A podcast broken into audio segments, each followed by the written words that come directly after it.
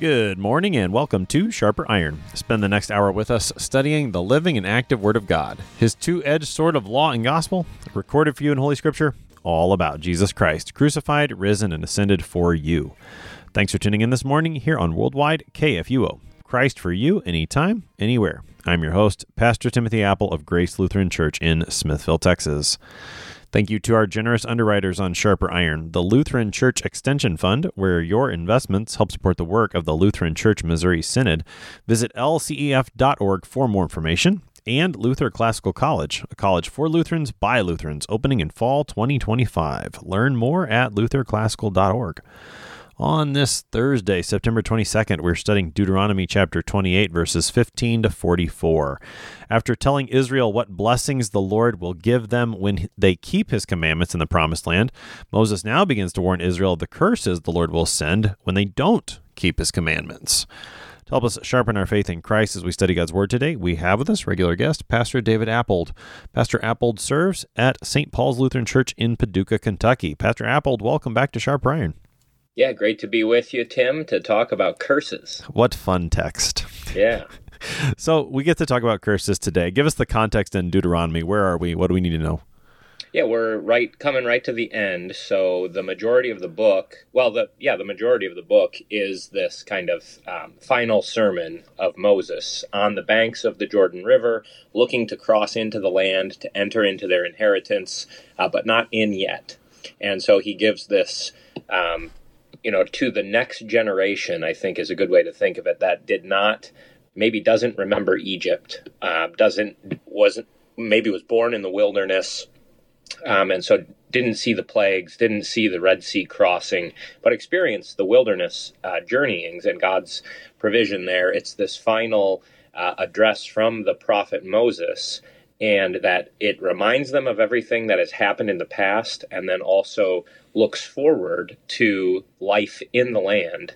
And i think what we what we have in our reading for today is really this warning about um, what will happen. And, and it's kind of a prophetic warning in the sense that um, it's not just like hey this might happen to you but it's uh, it almost slips into this is going to happen to you. And there is going to be a curse um, a th- there's a threat uh, of punishment here. God is not going to sit idly by uh, if and when you disobey Him. Yeah, I, I was going to ask you about that. Maybe we can talk a little bit more about that because it does, as you read the text, start to sound very much like a, a more of a when than an if. You get the word if, but it does sound like a, a, a prophetic word here from Moses. Talk a little bit about the, the context that we've been reading. You said we're at the end of the book. Uh, we've we've got two mountains that are going to be used by the people of Israel. We know this happens in the book of Joshua. Just r- remind us of the. I mean, we're talking about curses today, but there is there are blessings in the context too. Yeah, at the end of, of Deuteronomy, which is the, um, if you want to know the name, that title, Deuteronomy, is a, a, Greek title that means the second law. Deutero is second, and then nomos is law. So it's kind of the second um, rendition of the law, um, repeating what already came in Exodus and Leviticus, um, and to some extent in Numbers too. Um, and so what's what Moses is is saying here, as the people go in uh, is there are blessings and there are curses, right? As the, the people who God has chosen for himself, this um, prized possession, this par- uh, peculiar nation, I think is one of the old translations, this holy people, um, they've been brought into this covenant with the Lord. And part of the covenant is that there are blessings for obedience and or faithfulness is a synonym for obedience here, uh, and there are curses for disobedience and for unfaithfulness. And so, one of the ways that that is um, kind of ritually enacted for the people is when they cross into the land. Our listeners are probably very familiar with that story of crossing the Jordan River, um, circling the, the city of Jericho, and kind of the beginning of the conquest. But as the people of Israel come into the land, and drive out the Canaanites, um, one of the things that they do is they come into this valley, and there's two mountains, Mount Gerizim on the south side and Mount uh, Mount Ebal on the north side. And half of the tribes go up the southern mountain, Gerizim, and pronounce blessings. And you can kind of think of this like, you know, the whole nation gathered there in the valley. half the half the men probably go up to the left, half the men go up to the right, and then they sh- they probably literally just are shouting in unison blessings, and then the response of cursings, which you know why do that? Well, uh, it's certainly a memorable way. Uh, to hear these things out loud. So, what Moses is saying here in chapter 28, the people are going to actually speak back uh, in the book of Joshua. And then those locations, Mount Gerizim, every time you see Gerizim, you have this visual reminder. This is very common in the Old Testament. There's setting up of altars and monuments and, and these reminders, um, physical locations. Um, Gerizim would remind the people of the blessings for obedience, and Ebal should remind them of the curses for disobedience. Kind of stands like a you know like a warning sign uh, that we would see. So, in the end of chapter 27, we heard some curses. There were 12 listed there. The beginning of chapter 28, there are blessings, 14 verses worth. And today we start the curses for disobedience. And they begin here in verse 15. And you actually don't get the whole chapter because it is so long from here on out that there. Well, I, I want to I want you to comment a little bit on that. Uh, why or what does it teach us that there are so much there's so much more space dedicated to the curses than there are to the blessings? Yeah, I think I I had read somewhere that there's something like four times more cursings than ble- curses mentioned than blessings, um, and I think part of that we can we can think of it like um, in the Ten Commandments. Um, every one of those commandments has both a, a prohibition, "You shall not," and also an admoni- admonition. This is what you should do. And we're familiar with that from our catechism, really pulls that out well. Um, but the way that God delivers the, the commands are almost all in the negative you shall not, you shall not, you shall not. And I think part of the reason for that is because that is um, more vivid in our minds than the, the positive admonition. Um, so, similarly, similarly, the curses stand out. And I, you know, I'm going to go way out on a limb here, Tim, and I'm going to guess that most of our, our listeners, this is probably nobody's favorite chapter of the Bible. Right? You told me it was yours, I thought. Well, that's because I'm strange. But this is not one, you know, that people have confirmation verses out of. That's right. Um, but those warnings i think of this as a parent i know you have mm. have small children too how much of your time is spent telling your kids don't do this don't do that if you do that this is what's going to happen you know you you are constantly warning um, and that's not because you're um, you know obsessed with threats um, or you're you're just out to get your kids it's just in the in the world that we live in with a fallen world around us and fallen sinful nature within us um, we need the warnings and we need the the threats I'm not going to say more than the blessings, but we we need to hear the warnings. Mm, they they certainly do stick in your mind. They are very vivid, as you said, and and, and in a way that perhaps the blessings, I, I don't know. It's it's easier, I think, to hold on to the imagery of the curses. It seems, and as you said, this is is certainly something we do as parents. Is there something here for the preaching of the church and, and the way that we? I mean, I know Walther says we need to let the gospel predominate. Is there something here to, to keep in mind as we preach the law? Yeah, well, I think the, you know, you can oversimplify that law gospel thing right. if you think of it in terms of just sheer um, percentages. You know, right. the gospel predominates. This is the, the overly simplified version. The gospel predominates because 51% of the sermon was positive or was gospel, and for, only 49 was was law or negative the Bible is, and when you read the prophets, you know, you don't get that percentage chop up. Right. Um, even Jesus is Jesus is preaching, and Saint Paul. I've never never looked into this, but it'd be interesting to to try to determine, mm. you know, percentages. In some ways, I think that would be um, that would be a silly thing to do. Yeah. Um, so the predomination of the gospel doesn't come from volume, as in the amount, um, and so actually the the amount of cursing here, I think, actually serves to help the gospel predominate because what you see is the the absolute seriousness of sin. Mm. and and maybe that's the the thing that sticks out the most here. Um, when we read this, when we listen to it, um, it can feel like overly repetitive. And of course, I think this is the struggle of every um, sinner, um, every every person born in sin. There's always this little bit of like um, rebellion in us. Even uh, even once the Holy Spirit converts a person, there's still this like, well, but is it really that bad? Mm. You know, there's yeah. there's this sense like, well, God is he's he's overreacting. Um, to sin, it's not that bad, and so what you see here in Deuteronomy 28 is a is a important corrective on that. That yes, sin um, needs to be dealt with, and God is going to deal with it. And He's not just going to sweep it under a rug, or He's not even just going to like do some kind of educational reform. Like what they, what Israel really needed was to just be taught a little bit more. Um, he's He is going to wipe sin out completely. He's going to destroy it. Um, ultimately, through Jesus, and in the on the last day, we're going to see that. Um, but even along the way, when God acts in judgment, it's just, and He's doing it to uh, wipe out sin. I think you said that very well. And, and then when we let the the curses have this much space and we see the great destruction caused by sin and the great seriousness of our sin. And then when we see how our Lord Jesus Christ takes these curses upon himself by taking our sin on himself and what God does to our sin in Christ, then the gospel really does predominate. We see its great power that all of this, I mean, and this is pretty brutal stuff that we're going to read today. All of this is overcome by what Christ does on the cross. There is, I mean, I'm reminded of the way St. Paul speaks in Romans that the gospel is the power of salvation. And you, you do see the way the gospel predominates, not by the, the volume or the, the space dedicated to it, by what its, but by what its power is to overcome and to defeat these curses.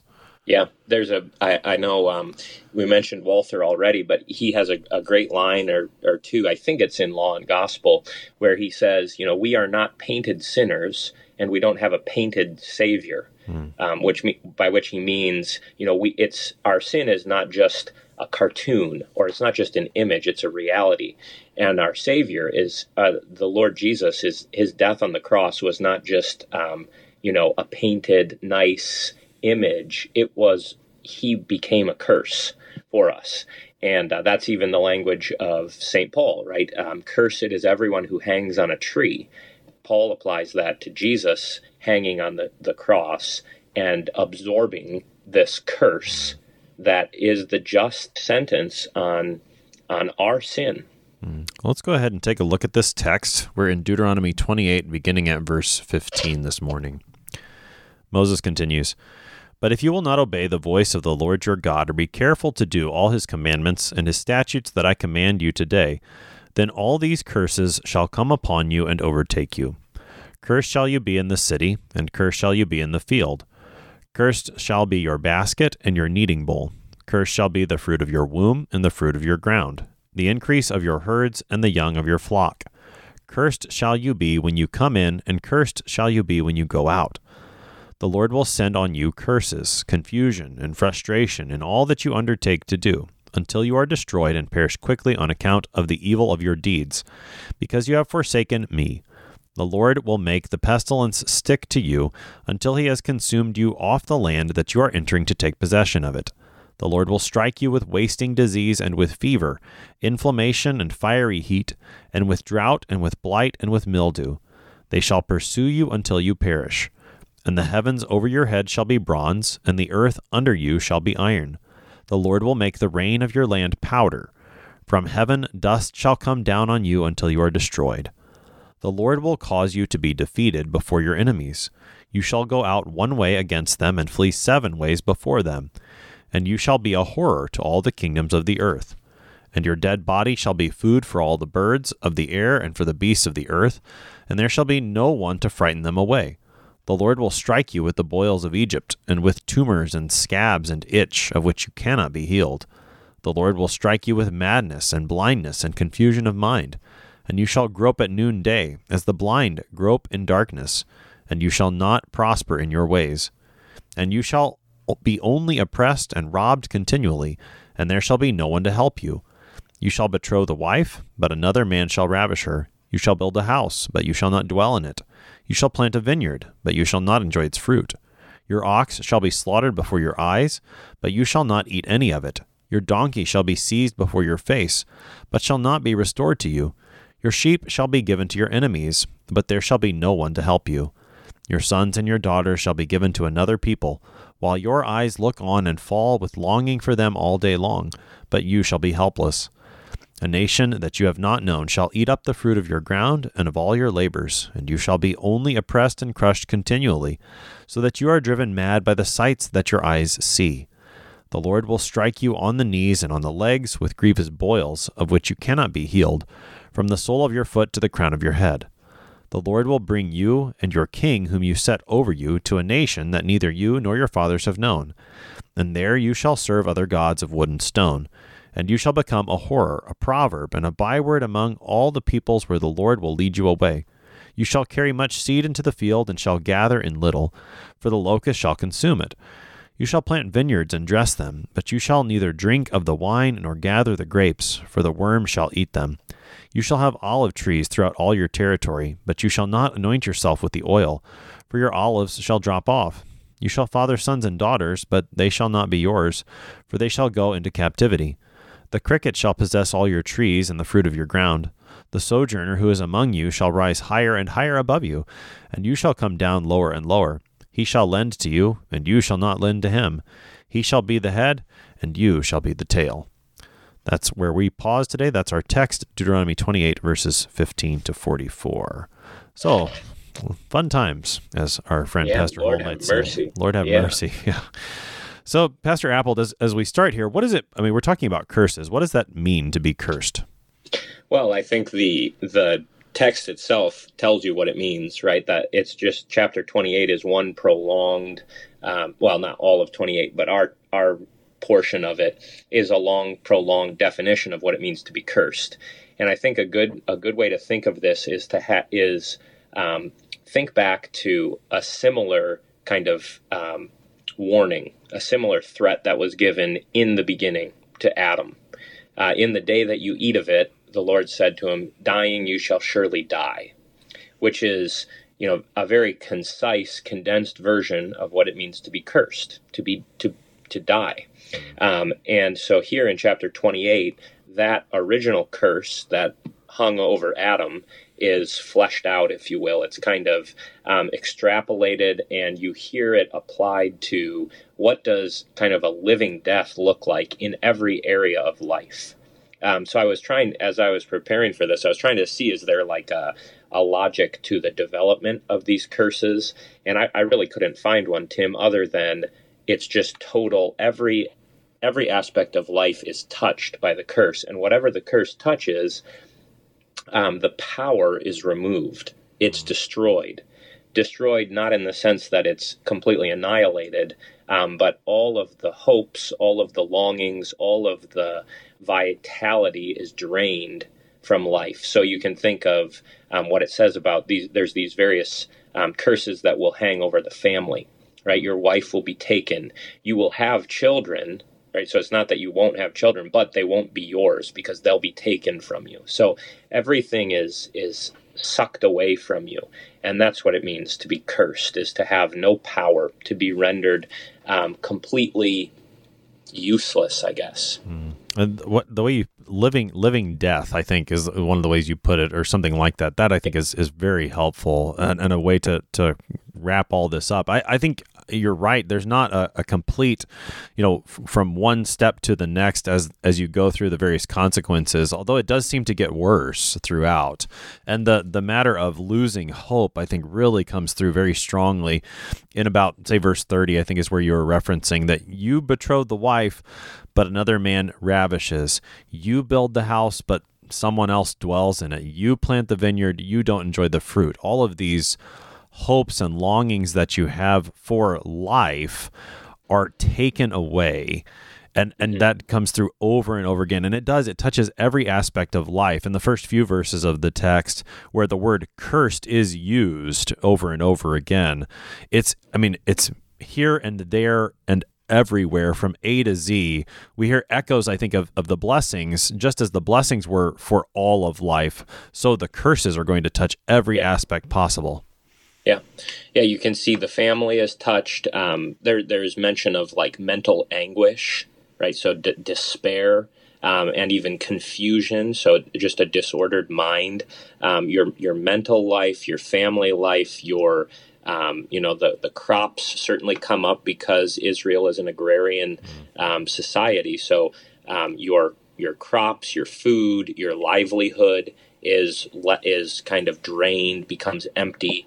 Um, your city is besieged, your city is destroyed, your nation as a whole, right? Another king, not your own king, but another king is going to come and rule over you. This that's what it means to be cursed. It's when everything um, is dying or dead to you. And that's what Moses is going to say. I think it's in chapter 30 where he says, "See, I have set before you two ways, life and death."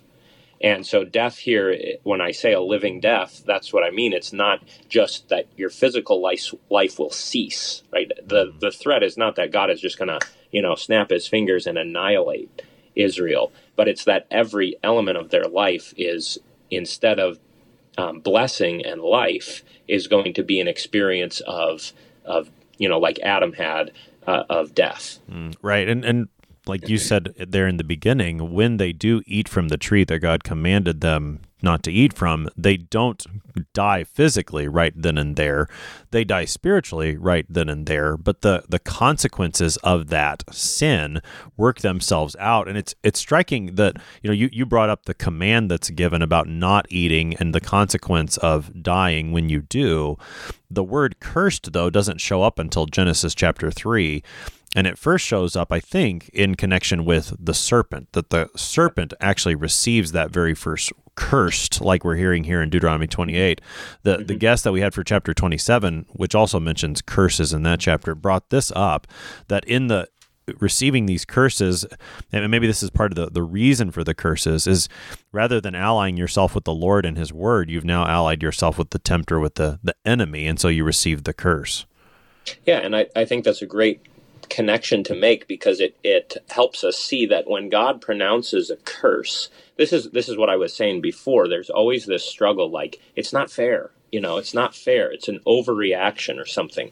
Well, you know, God when but when we hear it applied to the devil, we cheer, right? That's yeah, the gospel. Right. Yeah. right. That's the first and isn't that great? The first um, gospel is not spoken to Adam and Eve, but it's actually spoken as a curse on the devil. That mm-hmm. judgment is rendered okay, so now um, if if and when Israel falls into you know the sway of the devil under his reign, well, the curse that's looming over him is now going to hang on Israel too. And we we shouldn't say, well, that's not fair. You know, it's only it's only fair when it's a curse on the devil. But if I start acting like him, if I show myself to be a son of the devil, um, in Jesus's language, by doing the works mm. of the devil, well, the curse is going to come on me. And that's it's a threat. And so we certainly read this. And if we're thinking, you know, in terms of law gospel, we're going to say this is second use of the law um, kind of language, right? That's meant to lead us to repentance. And it is.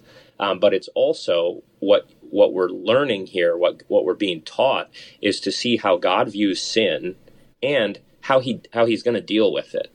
Um, this I, I, mentioned before. He doesn't sweep it away. He doesn't turn around and laugh and say, "Isn't that cute?" Um, but he actually says, "I'm going to do something about this, and I'm going to destroy um, sin. I'm going to wipe it out." And I mean, isn't that a, isn't that the hope that we have, Tim? Mm. Is that one day um, we will be glorified, and in our glorified state, our mind will serve God purely. There will not be any division within us anymore. There won't be this, uh, you know, simul justus et peccator struggle any longer in in us. We will be um, completely free of sin. And, uh, you know, I want that. I long for that day because, you know, we get tired. The whole creation groans for that day. Yeah, that's right. Yeah. And, and so even in a text like this, we're seeing how the Lord does preach the gospel, even if it's, you have to work your way through it. But yeah, it's, yeah. it's fantastic. Now, it, you mentioned the, the second use of the law, which certainly does come through. There is repentance. It, it seems for Israel, Moses is, is, I think, more using it as, or thinking first use of the law here, a a curb on their behavior. Granted, and, and you mentioned this earlier, there is the sense in, you know, there's an if you do this, this will happen.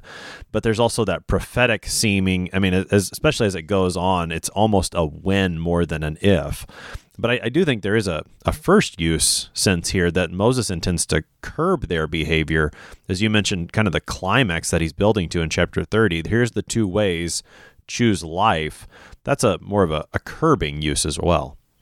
Sure, I think the whenever we talk about the functions of the law, they're, they're, they um, they do kind of work simultaneously, right? So I think you're right. The law and the threats of the law, we're really dealing because it's not a specific command that's given here, and it's not, you know, so much of the of the law, Deuteronomy, and especially in Exodus, you get this.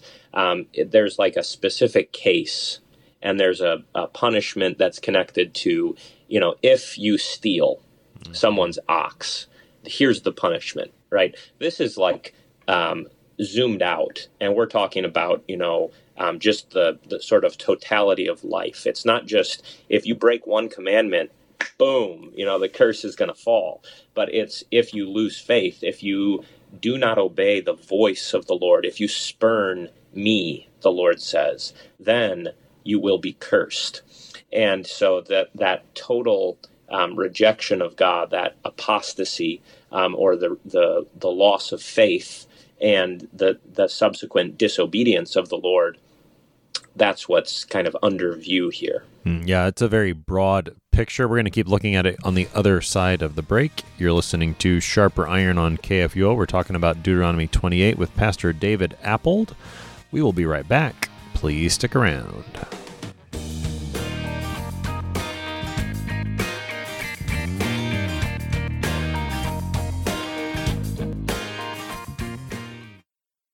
Did you know that Lutherans are helping new American immigrants get settled? How about struggling church workers in need of support and refreshment? And we assist at risk children and provide disaster response to hurricane victims. Through LCMS recognized service organizations, we are doing all this and more. I'm Rahema Kavuga of Lutheran Church Extension Fund, and I don't want you to miss out on hearing what your brothers and sisters in Christ are up to. Visit interesttime.org to see how your support gives life to these works of mercy and love. What do you think of when you hear the word college? Expensive? Liberal? Woke? Imagine a college that is affordable, a college that is unapologetically conservative and Lutheran, a college that won't take a dime of federal funding, a college that teaches the best of our Western heritage, a college where students grow in the Christian faith instead of leaving it behind. This is Luther Classical College, a college by Lutherans and for Lutherans. Visit our website, lutherclassical.org, subscribe, become a patron, and join the thousands who are making Luther Classical College a reality. Welcome back to Sharper Iron. It is Thursday, September 22nd. We're studying Deuteronomy 28, verses 15 to 44, with Pastor David Appold. He serves at St. Paul's Lutheran Church in Paducah, Kentucky. Pastor Appold, prior to the break, we were talking about the why, why the Lord sends these curses. And you mentioned that in this case, we're not dealing so much with a specific, you stole, so here's the punishment. We've seen plenty of that in the book of Deuteronomy where various case law is laid out. Here is a much more general. And uh, uh, I mean, the way, well, what are some of the ways that we see it in the text? How does Moses lay out the why this happens in this text?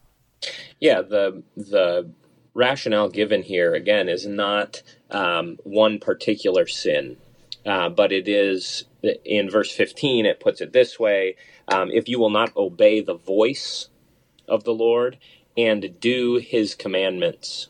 So um, the listening, right, we often would, would associate that, you know, obedience, uh, obeying a voice, you obey that by listening. Um, I think here is a, a good place to, to say it starts with faith. Mm. And when faith departs, then disobedience is going to come in too, right? So faith and action, belief and doing are always you know kind of married. They go together. And it starts when when you will no longer obey the voice listen to the voice obey the voice and then you won't do the commandments. Then you've spurned the lord. That's what it goes on to in verse 20 um, you get it spelled out very specifically. It says um, these things will come on you on account of the evil of your deeds because you have forsaken me the Lord. So it's this rejection of, you know, it's a personal affront to God, uh, a refusal to trust Him, to listen to Him, and to do the things that He says to do.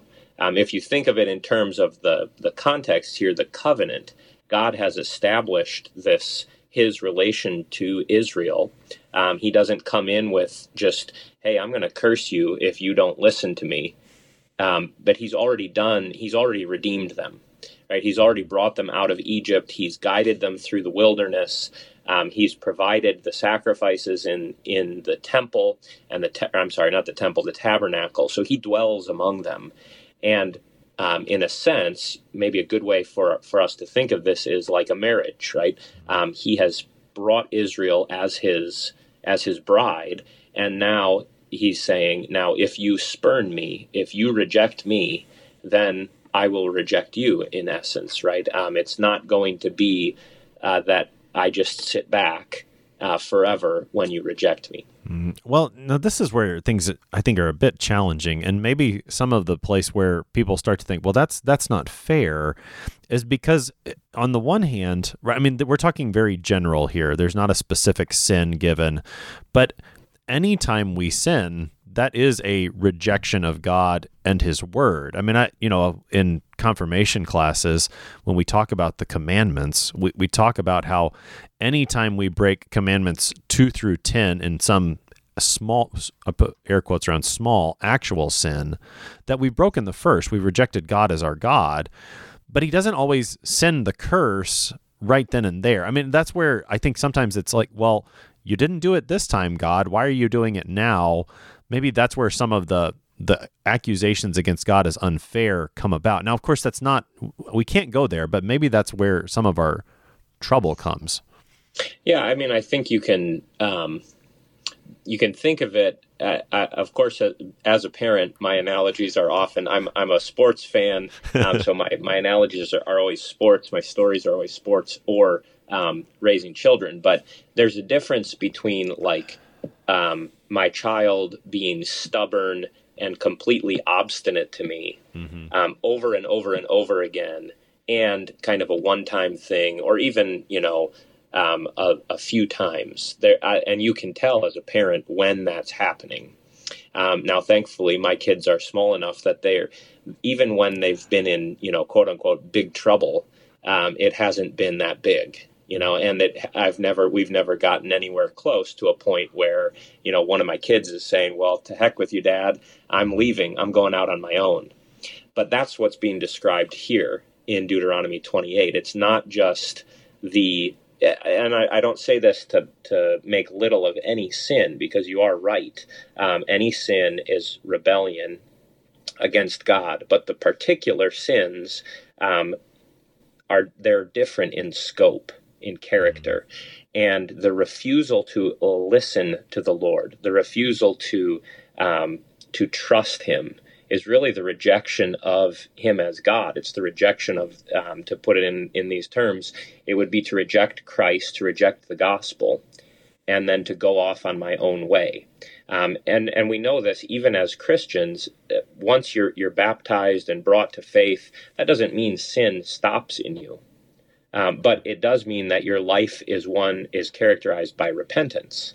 And so maybe this would be a good place to include that. If Israel gets to a place where they are utterly impenitent, unrepentant, um, that's when the curses come. And you can, it's helpful to see how this chapter of Deuteronomy um, is played out in the, played out, maybe that's a bad way to put it, how this chapter is, um, you know, enacted on Israel in things like the exile into Babylon. You know, it does come to the point where the the northern and southern kingdoms of Israel um, do everything that's listed here, right? They utterly reject the Lord. They spurn his voice. They won't listen to his prophets. In fact, they kill the prophets.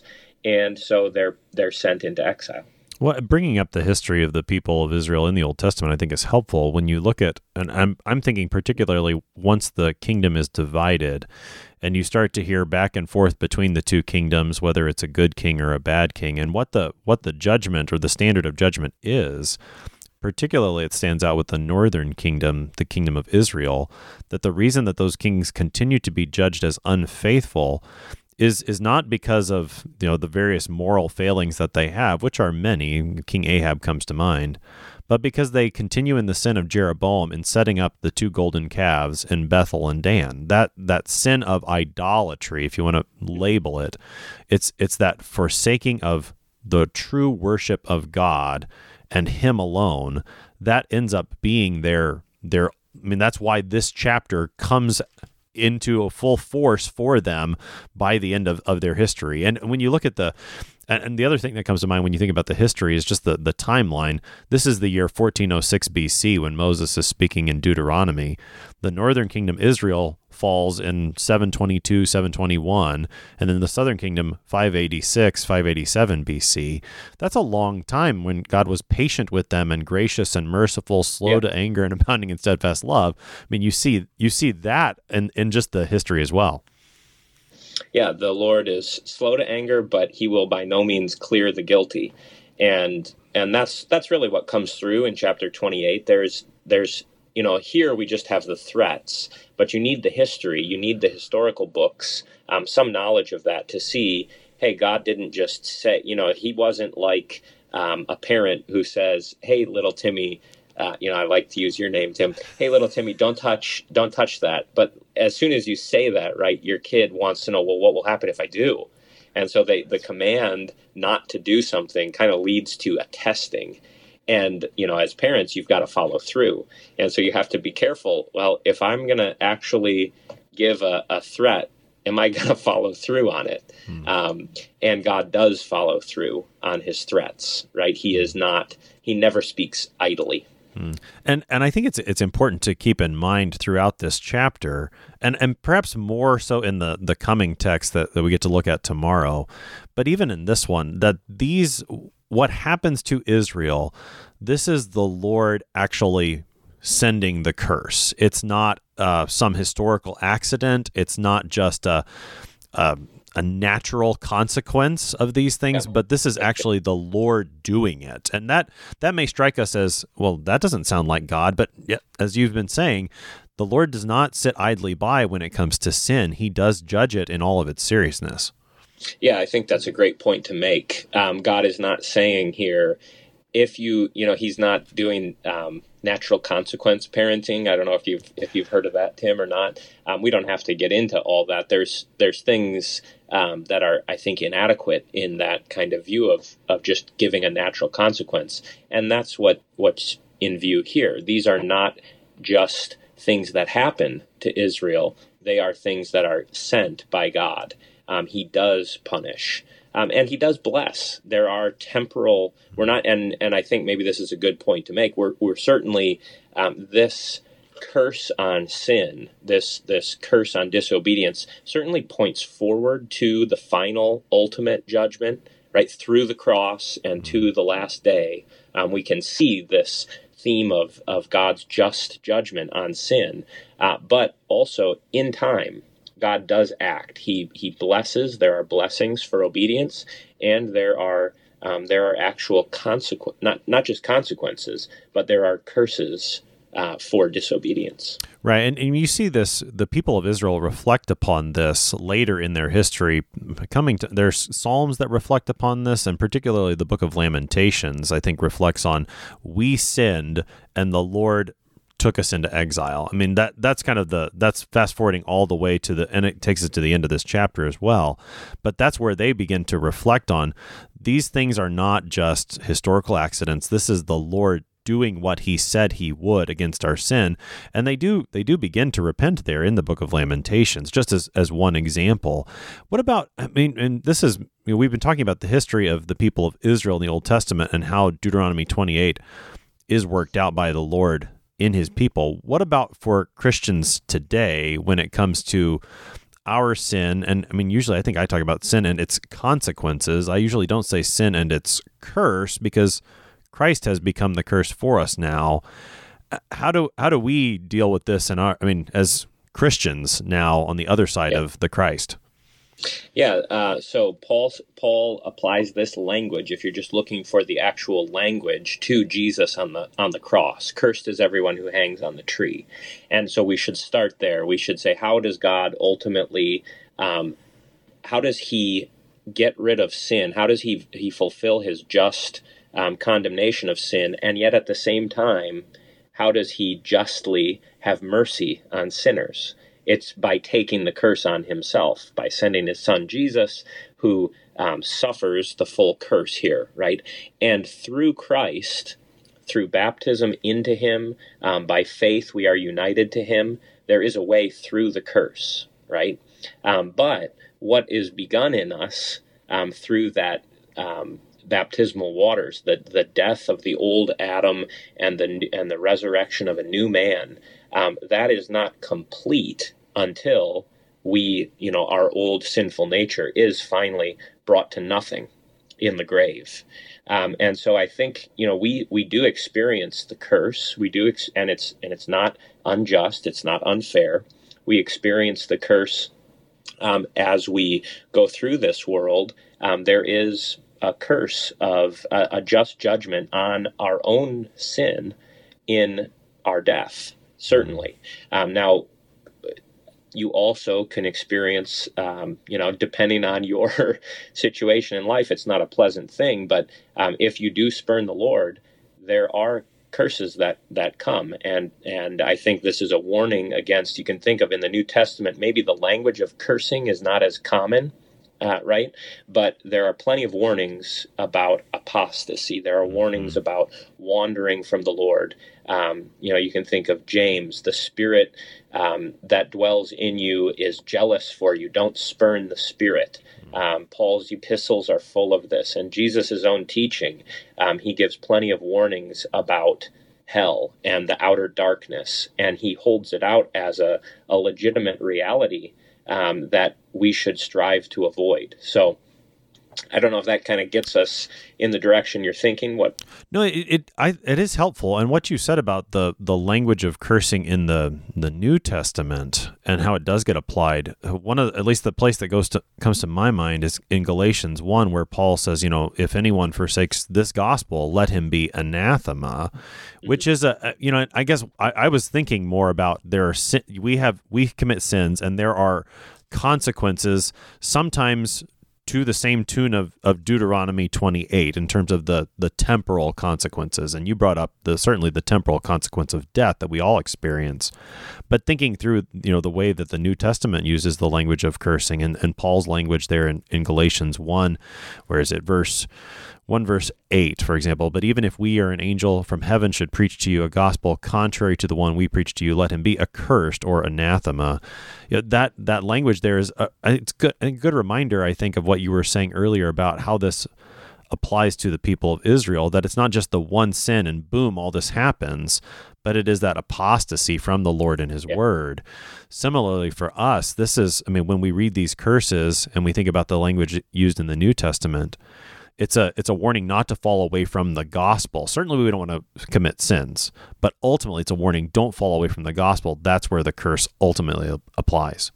Yeah, and that's I, I mentioned this before that this these curses certainly point ahead. You know, it shows the utter seriousness of sin.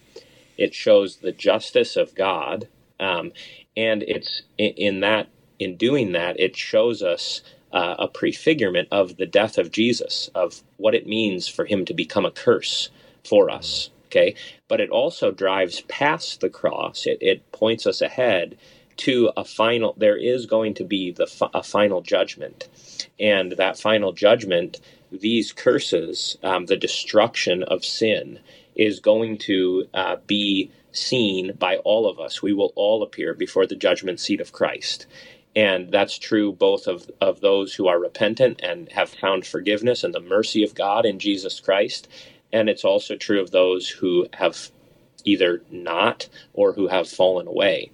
And that here you do have, I think, um, this is not a pleasant thing, but it's but it's important to to remember that hell is um, the the place of cursing. It is the accursed place, and what happens there in hell is not annihilation, but it's just the continued experience of this loss of all vitality, loss of all life, the the utter destruction of what God intends. I'm glad you brought up hell in this context because I, I think in, in some respects the description of just the, doing my job too. Well, yeah, well done. the description of, of hell as you know the place of weeping and gnashing of teeth or the lake of burning fire, which are certainly terribly unpleasant pictures. Sometimes it's it's almost so figurative that maybe we don't get the full force of it. Whereas in Deuteronomy 28, the picture of, and you called it a living death, or if you want to think about a living hell, the picture here, these are the things that no one wants to go through. And, and particularly, just to, to bring up the ones that you brought up earlier about betrothing a wife, but another ravishing her, or your sons and daughters given to another people while your eyes look on and fall with longing them you know all the day long but you're helpless to do anything. Those are the things i think that at least in this life we dread the most. Those get to some of our our deepest fears because our, our hope is just entirely gone. And so if, if we think about deuteronomy 28 then as a picture of of a living death or a living hell that really does impress upon us the seriousness of you really want to avoid hell. You you don't want to go. I mean, like I know it sounds cliche, but you don't want to go yeah. there. It will yeah. be absolutely awful in ways that are beyond your worst fears. Yeah, the the again, I, I like to connect this back with with Genesis three and the fall into sin because I think there's so many um, similarities, but but one of an, another place to connect it to then is to the exile. So mm-hmm. um, the curse on Adam in Genesis 3, this threat in Deuteronomy 28, the exile of Israel um, into Babylon. And, you know, you mentioned the book of Lamentations before. Um, and then, you know, the final um, judgment on sin and the destruction of sin in hell. Um, I think linking all those things together helps you to see this isn't just you know, you hear this sometimes. This is not just the people of Israel kind of having a misunderstanding about God's character, and so they they didn't quite understand God back in the Old Testament, but now we have a better picture, and He's you know He's more merciful now than He was back then. Hmm. I think that that shows kind of a, a just a very shallow understanding of what mercy is, right? Um, for mercy to really be mercy, there has to be this kind of understanding of what what I've called here today the seriousness of sin or the sinfulness of sin and the justice of God uh, on in in passing this kind of judgment on sin. Uh, you know, if if you don't have that as a kind of basic understanding, then what is mercy? You know, what are we being saved from? What are we being forgiven? Uh, if it's no big deal, you know, the, the lighter that we take sin, the lighter we will take grace. And the more, you know, conversely, the more seriously we understand sin, um, the more seriously and, and wonderfully we will understand God's grace. Hmm, All right. So if, if I see Deuteronomy 28 as the chapter that describes everything that Christ took on for me, all the things that I deserved, but Christ took them on in my place, then suddenly grace becomes that much more incredible. And although it, it is credible, it's believable, no doubt. And God grant us such faith. But what an amazing thing that this, this sort of punishment and curse, this is what Christ took for me. Yeah. Yeah, the and it also helps with um, you know sometimes you read like um, I think Psalm 38 is the psalm where um, you know the psalmist Dave I think it's a psalm of David uh, he's he's going on about how his experience has become you know I'm like a wor- I am a worm and not a man. Or that might be Psalm 22 yeah. E- either one of those is a good a good psalm to read and get that sort of um, you know, if you hear that in the voice of Jesus, that this is what he's gone through, that's the experience of the curse. I feel like a worm and not a man, and all of God's arrows have have come into me um, because of my sin. And from time to time, we do experience that ourselves, right? That sense of um, you know, the gravity of what I have done and my sinfulness. And it, it's such a wonderful thing to also then experience. We don't want to put hang everything on emotional experiences, right? But there is um, a real experience of the, the the gravity of sin and the gravity of grace that I think a chapter like Deuteronomy 28 helps us to uh, to to come to. Yeah, yeah, no, I uh, that's I think that's helpful, very helpful. And I mean, as you're talking about, you know, the gravity of sin, the gravity of grace, and we talked a little bit about, uh, you know, what is this? How does this chapter point us to repentance?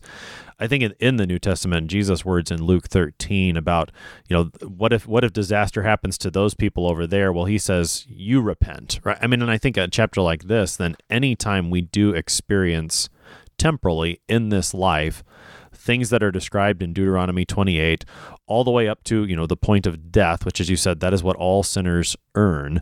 That what is the call for us as Christians? It is to repent and to place our trust in Christ our Lord who took all of this curse upon himself.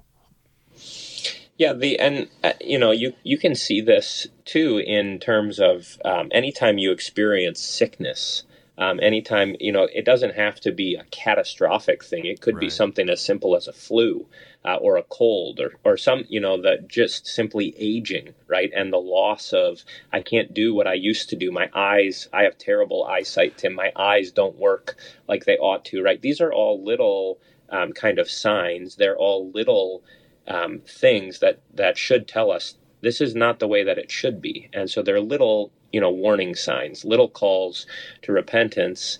Um, not because again, you know, it's not that I you know have terrible vision because when I was three years old I disobeyed my parents once, right? Um, but it is the the you know the inheritance um, of sin and the um, the sinfulness of man um, still has uh, a, a, curse on it, and we experience that curse. Um, you know, I, I don't want to shy away from talking about that. We do experience the curse of God, and it's not unfair. Maybe that's yeah. that's the other thing that's important to to bring to mind here. It's not unfair, and also it's not the only thing He does to us. That's right. Right? He has He also has provided the way through the curse and that's what we love that's what we preach that's what we have this um, this calling to to make known to the whole world mm, that's right. That's right. We got about three minutes here, Pastor Appold. Help us to wrap things up on Deuteronomy 28. Help us again to, to see the seriousness of sin in this chapter and also the gravity of what our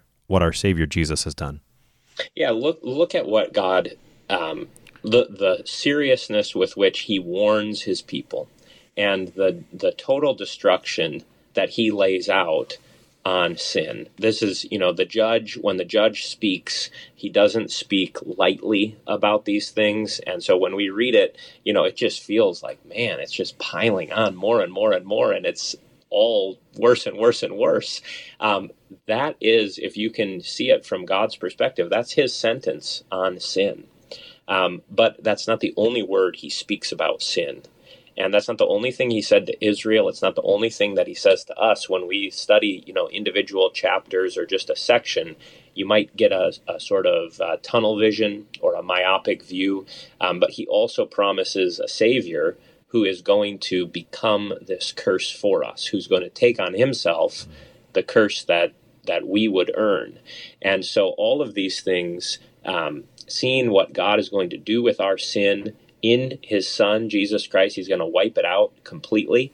And then I think there's there's a lot of hope. That might seem kind of counterintuitive, but there is a hope that Deuteronomy 28 puts before us of the day, the last day, the final day that will usher in eternity where there will be no more sin, none no more curse, no more threat hanging over us because sin will have been dealt with once and for all. Pastor David Appold is pastor at St. Paul's Lutheran Church in Paducah, Kentucky, helping us today with Deuteronomy 28, verses 15 to 44. Pastor Appold, thanks for being our guest today. Yeah, thanks for having me, Tim. I am your host here on Sharper Iron, Pastor Timothy Appel of Grace Lutheran Church in Smithville, Texas. If you have any questions about Deuteronomy, send an email to kfuo at kfuo.org or use the open mic feature on the app to send a message to us. We always love to hear from you. Thanks for spending the morning with us. Talk to you again tomorrow.